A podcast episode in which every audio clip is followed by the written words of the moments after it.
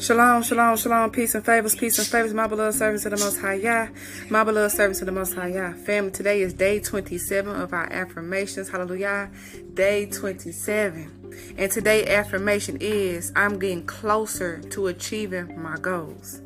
I'm getting closer to achieving my goals. Beloved, you've been working on some things, okay? You've been working on some things, just like I've been working on some things. And each and every day, we are a step closer to achieving our goals. Hallelujah.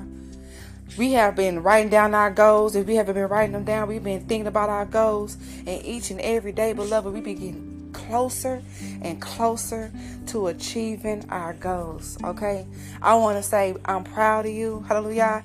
The Father is proud of you because some of the goals that you are have that you have set is some is some goals that the Most High Yahweh wants you to complete. Okay. It's some things that He wants you to continue to do. It's some things He wants you to do within the kingdom. Okay. And these are goal oriented. Hallelujah. Goal oriented. Okay.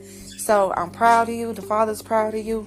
And remember, every day you wake up, beloved, every day that you wake up, beloved, you are a step closer to achieving your goals, okay?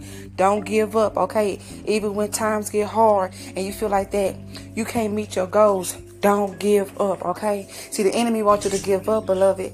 The enemy wants you to give up, beloved. But don't give up. Hallelujah. Don't give up because every day when you wake up, when the Father Yahweh give you breath in this body, hallelujah, you are still closer to achieving your goals. And by that being said, may the shalom of our Father Yahweh be with you.